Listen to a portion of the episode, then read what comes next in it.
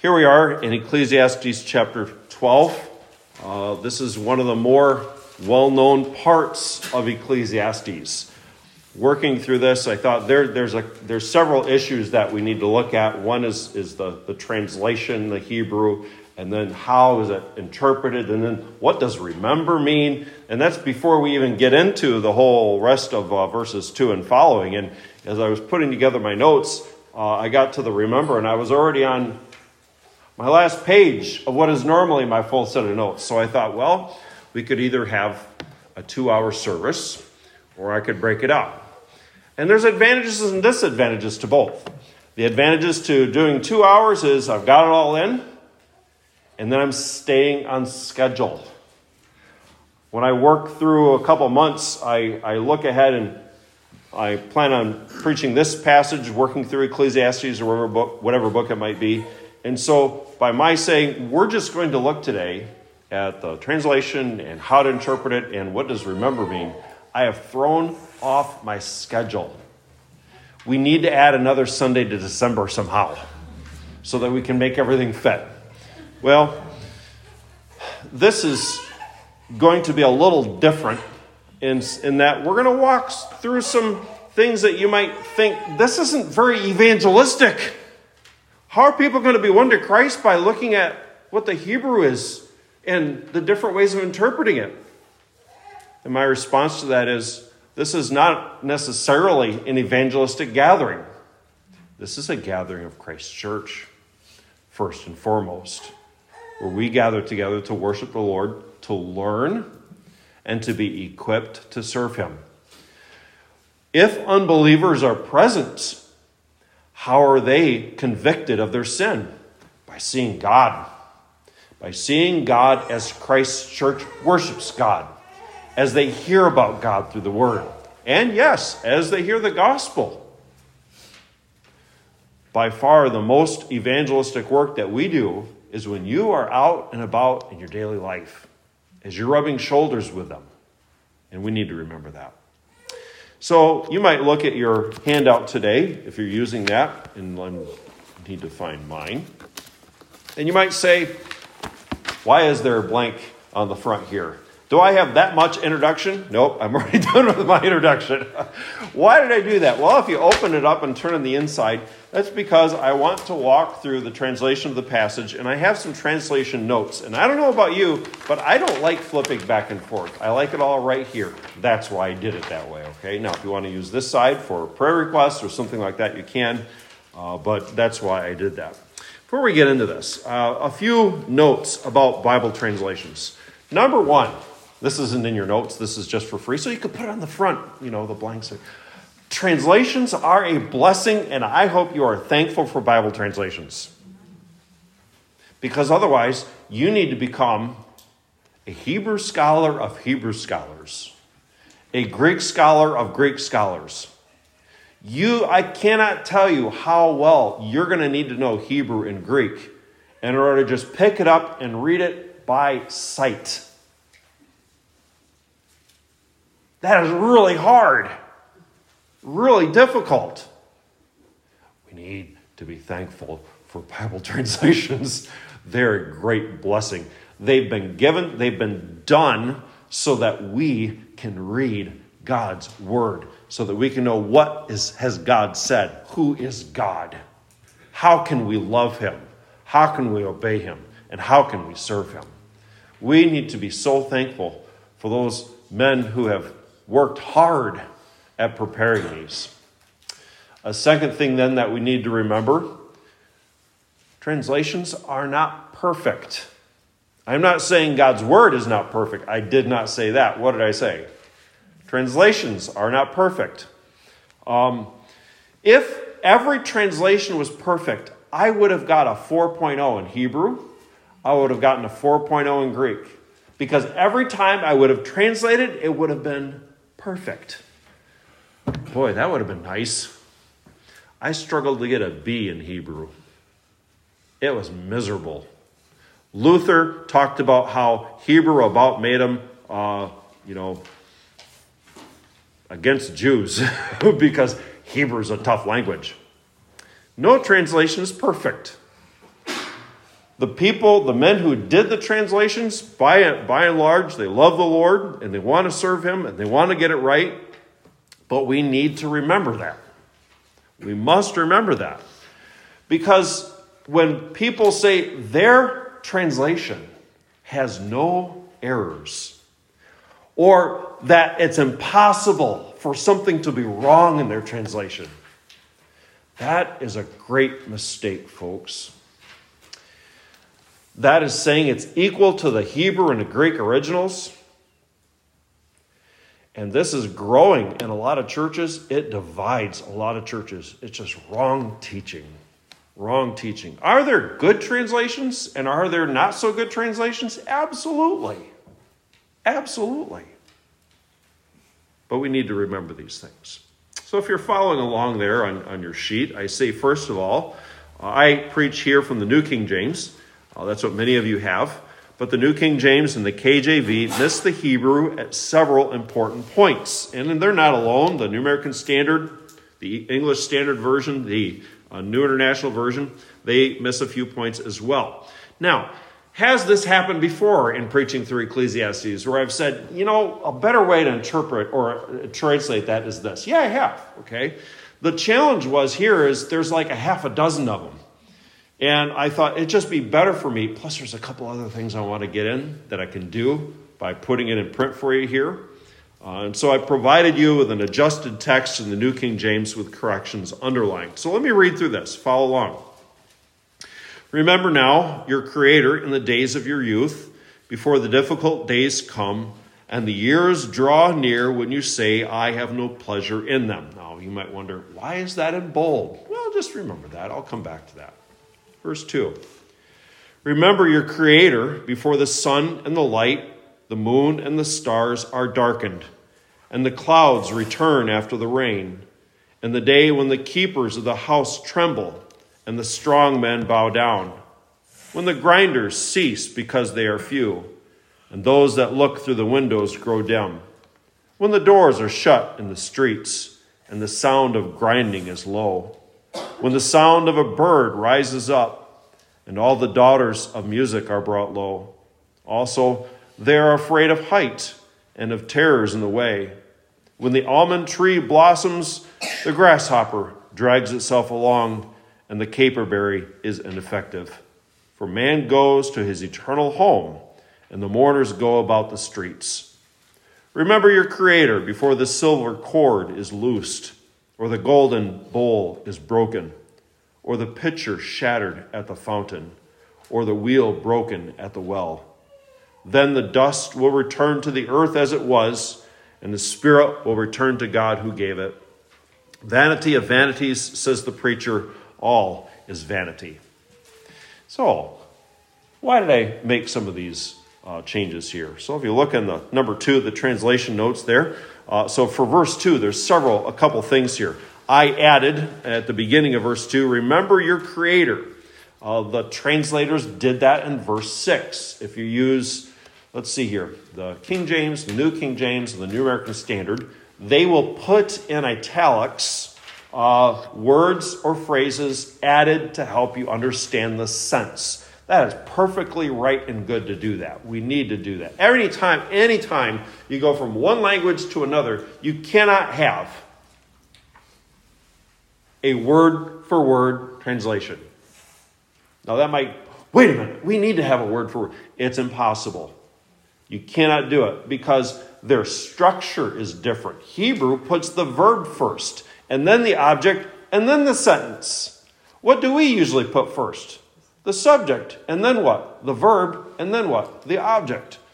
Those Hebrews, they needed to get their English right. They're not English, they're not American, they're Hebrew, and that's how they talk. So it's perfectly right uh, to do that sort of thing. And I did that in verse 2 uh, so that it helps us see Solomon's point. So, just for illustration to help you see this, how does he start verse 1? Remember your Creator. And then verse 2, remember your Creator. And then verse 6, remember your Creator. We'll get to that again. Back to the translation notes, number 2. Before is the correct translation of the Hebrew phrase just used in verse 1 and translated before and then later in verse 6 as before. So look at verse 2. You'll see I crossed out while. I'm saying that that is best translated as before. And so I put it, remember your Creator before. That's how the translators did it in verse 1. Remember now your Creator in the days of your youth before. It's the exact same Hebrew phrase. And then again in verse 6. Remember your Creator before. It's the exact same Hebrew phrase. So just making some consistency there to help us understand it.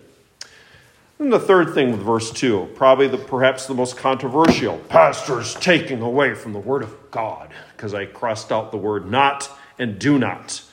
Uh, this is that same Hebrew phrase. Number three, not and do not are incorrect translations of the same Hebrew phrase, translated in verse 1 verse 6 as before. If you look at every other English translation, they do not translate it as not. Um, so, what if they had been consistent? What if, what if the translators did do that? Uh, so, if they not only put not in verse 3 or verse 2, but they also did it in verse 1 to verse 6. Look at verse 1. This is what it would sound like. Remember now your Creator in the days of your youth, before the difficult days don't come and the years don't draw near. And then verse 6 Remember your Creator before the silver cord is not loosed, or the golden bowl is not broken, and so on. You see the idea there, okay? Uh, this is a Hebrew phrase, and I'm not going to quote it for you because you don't know Hebrew, and it, it, just move on, okay? Verse 4. Uh, verse 4. There's a significant debate in verse 4 about the subject of rises. Uh, says in the third line of verse 4 there uh, whether it's a human being rising to listen to a bird's song or the bird's song that rises. So, as I've looked at the Hebrew, the other parallel phrases in that verse, I opt for the bird's song rising. So, in verse 4, the doors are shut, the sound of the grinding is low, uh, the daughters of music are brought low, the sound of the bird rises up. Uh, this is not something I am willing to resign as pastor over. I'm not willing to die for this one, okay? uh, but just to help us understand that a little, little better. Then, two under verse 5. Verse 5. Uh, I have the grasshopper drags itself along rather than is a burden. Well, the meaning of the Hebrew word describing the grasshopper is drag along, not a burden. And then, uh, last part of the verse 5 we'll look at the New King James, the King James, the ESV, and the NIV. They translate and interpret the Hebrew word as referring to desire, as opposed to the more concrete meaning caperberry. You might look at that and think, caperberry? What is that? It's an actual plant in the Mediterranean area. It's the caper plant. And it grows, guess what? Berries. And that's what this Hebrew word refers to the caper plant.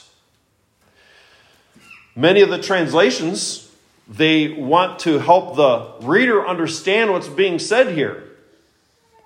Did you ever hear of a caper plant before? Many of us probably didn't. And so, what they've done is help us understand the point of it. Some say we want a translation that is free from interpretation. That is impossible. You cannot do it. Anytime and every time you translate, you're interpreting. You have to do it when you're going from one language to another. Give you an example. Romans chapter 6, verse 2. Paul says in Romans 6 1, Shall we sin that grace may increase? And what's Paul's answer in verse 2? Oh, I heard some different wordings here. Some say, May it never be. Others said, God forbid. What's going on? We better go to the Greek, huh? Me genoito is the Greek there. Literally hmm, translated, may it never be. There's no Greek word for God there.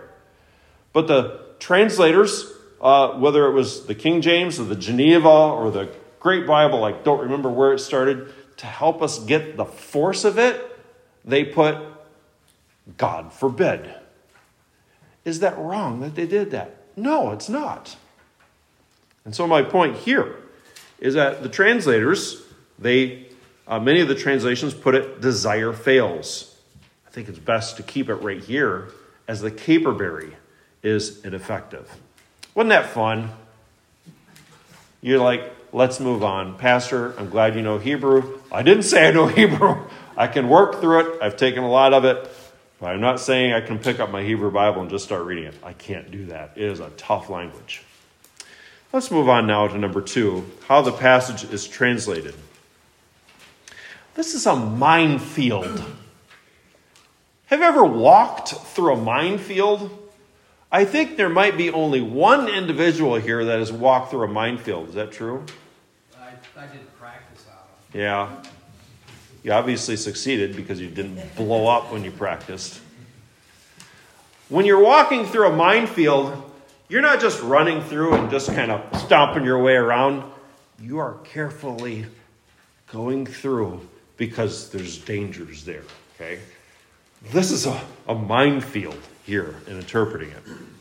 Number one, most say that verses 1 through 7 is an allegory. A L L E G O R Y. Most say that verses 1 through 7 is an allegory of emotional and physical deterioration. Your body wears down.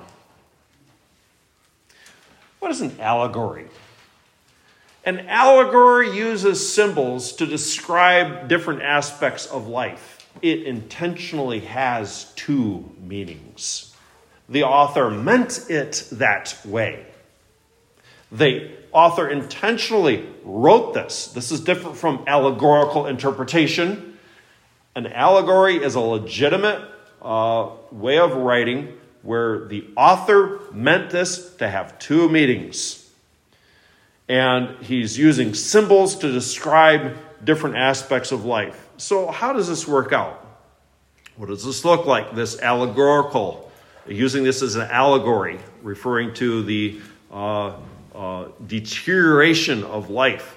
Well, when it talks, like for example, in verse 3, in the days when the keepers of the house tremble and strong men bow down, when the grinders cease because they are few. And I might just stop right there. And before we get into that, I didn't put this in your translation there, but I am almost uh, ready to say that that should be the women grinders cease. But I'm not going to worry about that right now. That's another Hebrew thing. What is that referring to? Those who say this is an allegory say that that is talking about when you lose your teeth. The grinders are few. And when you don't have grinders, what can't you eat? I mean, it's hard, it's hard to eat. That's my point there, okay? And so most say that this talks about the different phases of life. As you get older, your body starts to creak, and cra- uh, eventually you will die. Um, another man said, This looks ahead to the end time judgment of the world. Whoa, that's not talking about the deterioration of the body. He's saying this is an allegory of the end time judgment of the Lord in the world. Well, those are two completely different interpretations, aren't they? That brings us then to the number two, the problem. The problem is this different interpretations of what the phrases mean. We have different interpretations of what the phrases mean.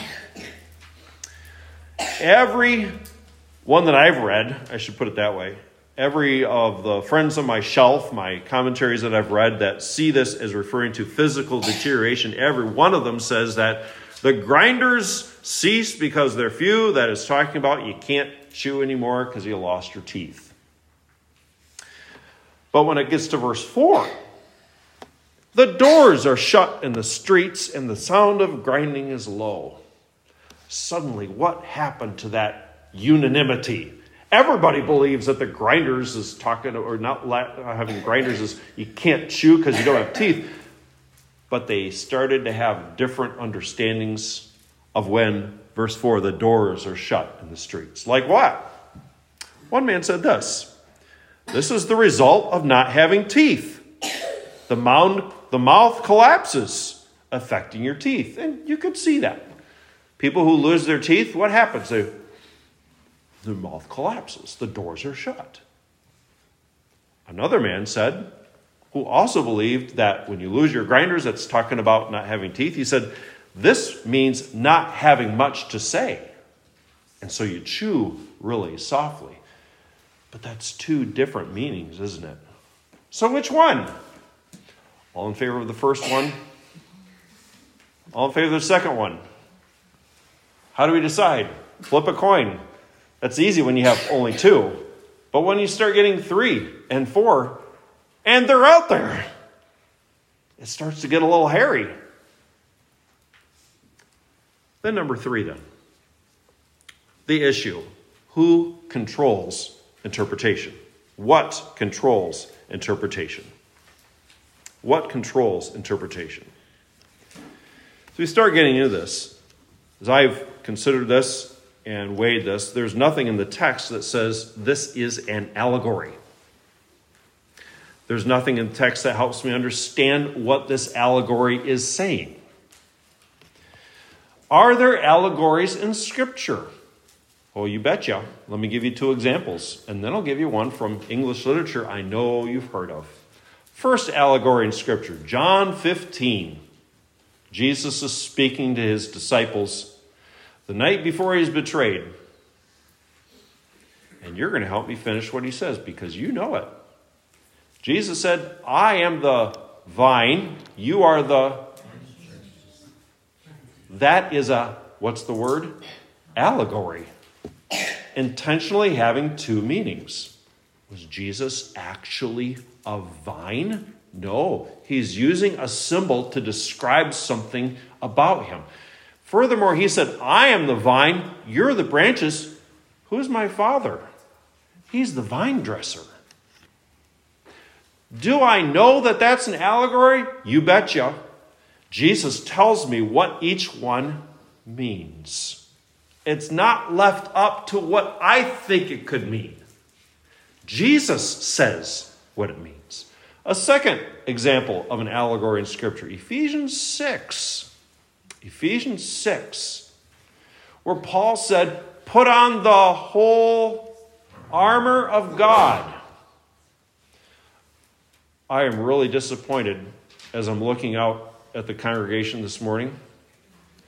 No one here has a breastplate on. No one here is wearing a helmet. No one here has a shield. No one here has a sword. We have to put on the whole armor of God, folks. Paul uses an allegory, two intentional meanings to get one point across. How do I know it's an allegory? He tells me what the breastplate refers to. Put on the breastplate of God, which is what? The righteousness. Put on the helmet of God, which is what? Salvation. Take up the shield, which is what? Faith. Take up the sword, which is what? The Word of God. How do you know that? Because you're creative. Because you know. No, because why? The author told us that. The author told us that. An illustration of an allegory in, in English literature that everyone of you knows about Pilgrim's Progress. How do I know it's an allegory? He told us it's an allegory. You have the main character, Christian. Who's he representing? You better get this one right. The Christian. Then you have Mr. Worldly Wise. You gotta love the creative, uh, the names that he has for all those different characters. Mr. Worldly Wise, the guy who is involved in the world and he thinks uh, just being a, a moral, be, just being moral is good enough, and he almost was successful in pulling Christian over. Just, just be moral, Mr. Worldly Wise. You see the point here? How do we know that those are allegories? the author told us, the author either told us it's an allegory or he tells us what they mean. Do we have either of those here in Ecclesiastes 12? No, we don't. So we need to be really careful. So, what is Solomon saying, number four? Well, you have your little sheet there. Remember, I told you that little translation there? Okay. Um, have that handy. I'm going to refer to that. Those parts that are in bold, there's three of them. End of verse 1, 5, and 7. End of verse 1, I have no pleasure in them. End of verse 5, man goes to his eternal home, and the mourners go about the streets. And then verse 7, the dust will return to the earth as it was, and the spirit will return to God who gave it. Here we have three statements of fact. You're going to have difficult days that cause you not to have any enjoyment in them. The second statement of fact, you're going to die. The third statement of fact, after you die, what's going to happen to your body? You're going to turn to dust. Three statements of fact. They're repeated because that is the point Solomon is making here. Something else I'd like you to do with your pen or pencil. Verse 1 Remember now the Creator in the days of your youth, and then circle this word before. Circle that word before. And then verse 2 Remember your Creator, and then circle the word before. Before the sun and the light. And then verse 6 Remember your Creator, and guess what you're going to circle here? Before. Three times. Before. And it's the same Hebrew phrase. Solomon's main point remember your Creator in the days of your youth. And then he hits three items why you need to remember your Creator before difficult days come, before you die, before you turn to dust. Look and walk through those next week and how that develops, uh, how, you, how Solomon does that. Those are Solomon's motivations. And so, what is this? This is a poem. That's what this is. This is a poem where he details difficult, woeful circumstances in life. So, instead of resorting to seeing allegories, this is a poem describing those different situations of life. And Solomon's point before those situations of life come, you must remember your Creator. That then leads us to number three, the question then. So, what does remember mean? What does remember mean? Let's consider the word itself. Here, the word remember isn't just, oh yeah, I forgot that. I need to remember that. It's more involved. Words have their particular can words have different meanings? Yes. But words in a context only have one meaning. Words have a particular meaning in its context, and it gains that from their context. I'll give you two illustrations. How many men here are sent on an errand by their wives to go to the store to pick up some items? They pick up some items and they bring them back, and I'm, I know exactly what I'm. I have, I've hit the nail on the head because I see some men smiling right now. You come back and you've got some things, and your wife said, "Didn't you remember what I told, what I asked you to go get?" You found some other things. Well, it was a good deal, or I really wanted that. What about the one thing? Oh, I forgot. I didn't remember. So, my philosophy, husband tip, anytime I get more than two things, I start making a list. and sometimes with two things, I might write both down just to make sure I get them. Second illustration. Maybe this would be something from a, a parent to a young person or child. especially when that young person finally gets their driver's license and they're about to drive out. Oh, the lectures that occur. Drive careful, look out, and this one. Remember what I told you. Now, are we really concerned that they've actually forgotten like you forget things at the grocery store? No. What we're saying and meaning by remember what I told you. You know what I told you.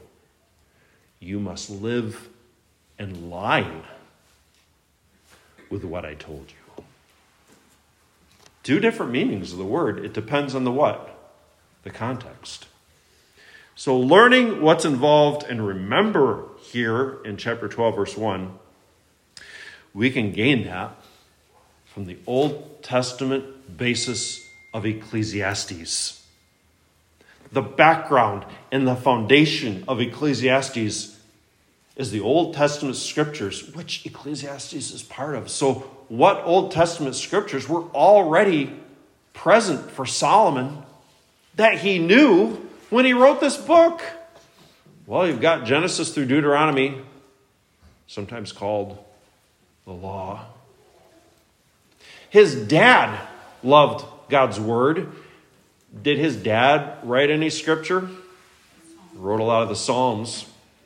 Had Solomon written any scripture by this point? Yeah, I think so. He would have written Proverbs, much of the Proverbs, teaching wisdom, the skillful and correct application of the truth, the law to everyday life.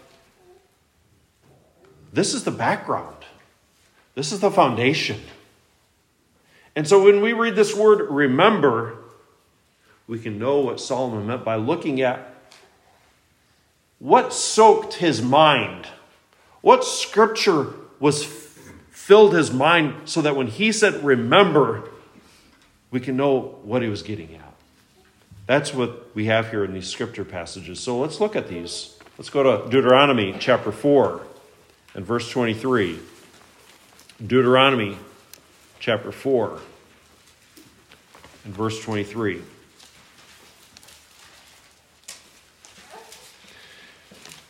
Deuteronomy, the book itself, is a, a, a collection of several of Moses' messages that he gave to Israel while they're on the east side of the Jordan. They're getting ready to cross over. A new generation, the old generation passed off, except for Joshua and Caleb. And so God, uh, Moses is uh, reiterating to them God's law. Deuteronomy 4:23. Take heed to yourselves, lest you forget the covenant of the Lord your God, which he made with you, and make for yourselves a carved image in the form of anything which the Lord your God has forbidden you. Did you see the word remember in there? Yeah, I didn't either. Did you see the opposite of the word remember there? What is it? Forget. Take heed, lest you forget the covenant of the Lord your God, which he made with you, and make for yourself a carved image. What's the second commandment? Thou shalt not make any what? Graven image. That's what he's referring to. When he's saying, don't forget that command, he's saying positively, remember. Remember what I told you. Go to chapter 6. We think of chapter 6 and we think of the beginning when we have that great statement of uh, faith in the Old Testament, verse 4 Hear, O Israel, the Lord is God, the Lord, the Lord our God, the Lord is one. You shall love him with all your heart, soul, mind, and strength. Teach them to your children, etc. Drive down to verse 12. Then beware lest you forget the Lord who brought you out of the land of Egypt from the house of bondage. You shall fear the Lord your God and serve him, and shall take oaths in his name. You shall not go after other gods, the gods of the peoples who are all around you. For the Lord your God, uh, I'll just stop there, verse 13. Fear the Lord and serve him. That's what is being said here. Don't forget, instead, fear him. Drop down to verse uh, chapter 8, chapter 8, verse 8. A couple here. Chapter 8 and verse 8. Here he's talking about the land that they've come to. Verse 8 A land of wheat and barley, of vines and fig trees and pomegranates, a land of olive oil and honey, a land in which you will eat bread without scarcity, in which you will lack nothing, a land whose stones are iron, and out of the hills you can dig copper. When you have eaten and are full, then you shall bless the Lord your God for the good land which he has given you. Beware that you do not forget the Lord God. How? By not keeping his commandments, his judgments, and his statutes, which I command you today, lest when you've eaten and are full, have built beautiful houses and dwell in them, and when your herds and your flocks multiply, your silver and gold are multiplied, and all that you have is multiplied, when your heart is lifted up and you forget the Lord your God, who brought you out of the land of Egypt, from the house of bondage, and so on. The Lord alone, verse 10, is to be blessed and praised. The Lord alone. How is he forgotten? Verse 11, when he's disobeyed. And then verses 14 to 17. God is forgotten when we have a self, when they would have a self-centeredness. Their heart is lifted up. Verse 17, you shall say in your heart, My power and the might of my hand have gained me this wealth. And then verse 18, you shall remember the Lord your God for it is he who gives you power to get wealth, that he may establish his covenant which he swore to your fathers as it is this day. Then it shall be, if you by any means forget the Lord your God, and follow other gods, and serve them and worship them, I testify against you this day that you shall surely perish. As the nations which the Lord destroys before you, so you shall perish, because you would not be obedient to the voice of the Lord your God. God would be forgotten when they followed other gods, when they didn't obey God. Let's go to Judges. Judges chapter 3. When you think of the book of Judges, what's the key phrase that summarizes, that gives us the character of the time of the Judges? Every man did what? That which is right in their own eyes. Does that sound like they're remembering God? Nope, it sounds like what? They're forgetting God. They're disobeying Him. Judges chapter 3, verse 7, as an example, it's full of it, the whole book. Judges 3 7. So the children of Israel did evil in the sight of the Lord. They forgot the Lord their God and served the Baals and the Asherahs. Examples of idolatry there. Psalm 9. Psalm 9. Now we get into some things that his Solomon's dad wrote. Solomon have heard, Solomon would have sung. Psalm 9 in verse 17. Psalm of thanksgiving and helpful for God's people, Israel and we, to have a right assessment of those who hate the Lord. Psalm 9, verse 17. The wicked shall be turned into hell, and all the nations that forget God. This is not meaning that nations knew God, that they somehow had this knowledge of God in the sense of they had the, the gospel and the stars or something like that. This is meaning they worshiped idols. They lived immoral, godless lives, and they will be turned into hell. Psalm 50, number 7. Psalm 50, verses 22 to 23.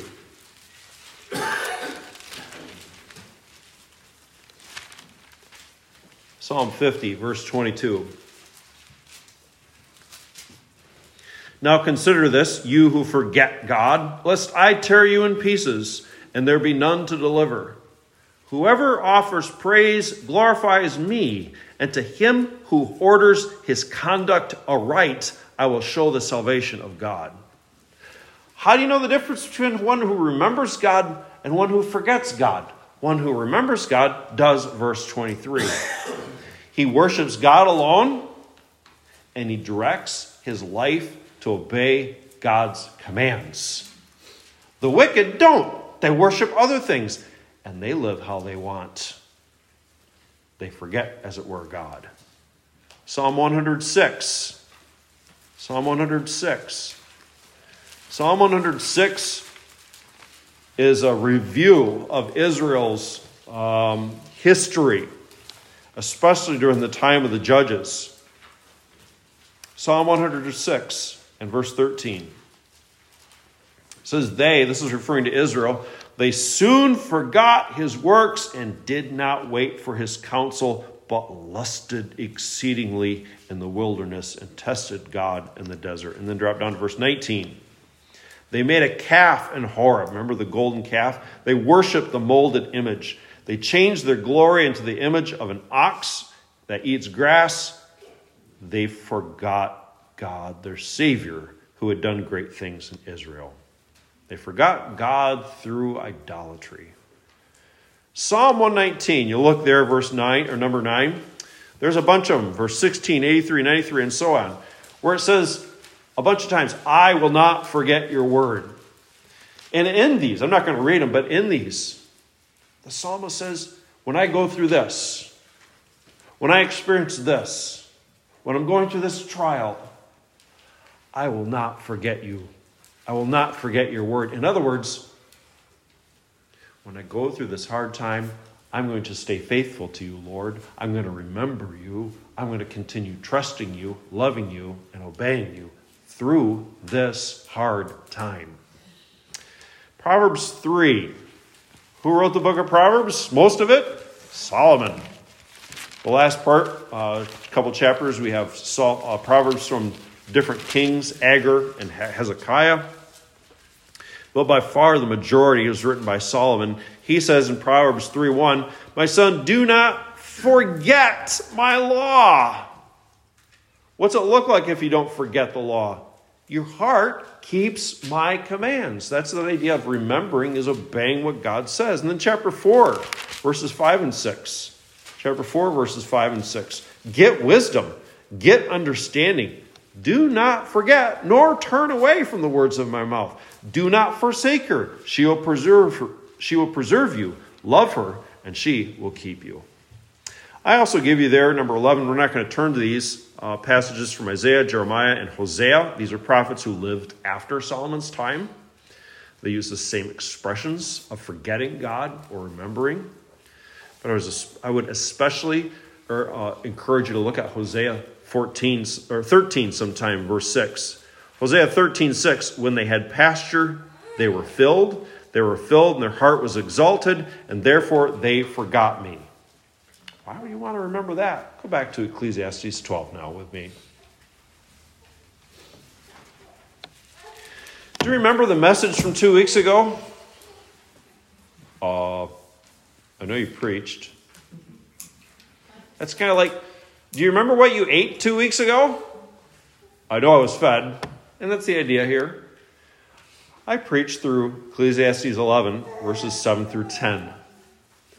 There it talked about in the, the, the time of your youth, you got sunny days and good times, and so rejoice in those. Rejoice in those that the Lord gives you, keeping in mind that you'll give an account. What does Solomon say right after urging them believing young men, enjoy the time of your youth. What does he say right after that? Chapter 12, verse 1. Remember. And that's why I'm saying Hosea uh, 4, 13, 6 is so important to help us to see it. When they had pasture, when they were filled, their heart was exalted and they forgot me. What can happen when you've got so much? When you've got so much fun? when you've got so much blessing, when you're getting involved in life, what can happen? You can forget God. These help us understand what Solomon is saying. Remember your Creator. There is the real danger, especially young people, but all of us. There is the real danger when you're full, when you're happy, the excitement of life, not take God into account. You forget Him. You stop believing Him. You stop following Him. You live for other things. You know God's command, but you choose not to obey it. You know God's people gather to worship, but you'd rather do something else. And instead, you believe yourself, you believe other things, you listen to other voices. It is a different faith. So, what does remember your Creator mean? Number 13. Remember your Creator is another way of saying the fear of the Lord. We read some passages along that line, but it's just another way of saying the fear of the Lord. And what does that mean? Your last few blanks here? Only love, trust in, and obey the Lord. When Solomon says here, remember the Lord, he is saying, you must love only Christ. You must trust in only Christ. You must obey Christ.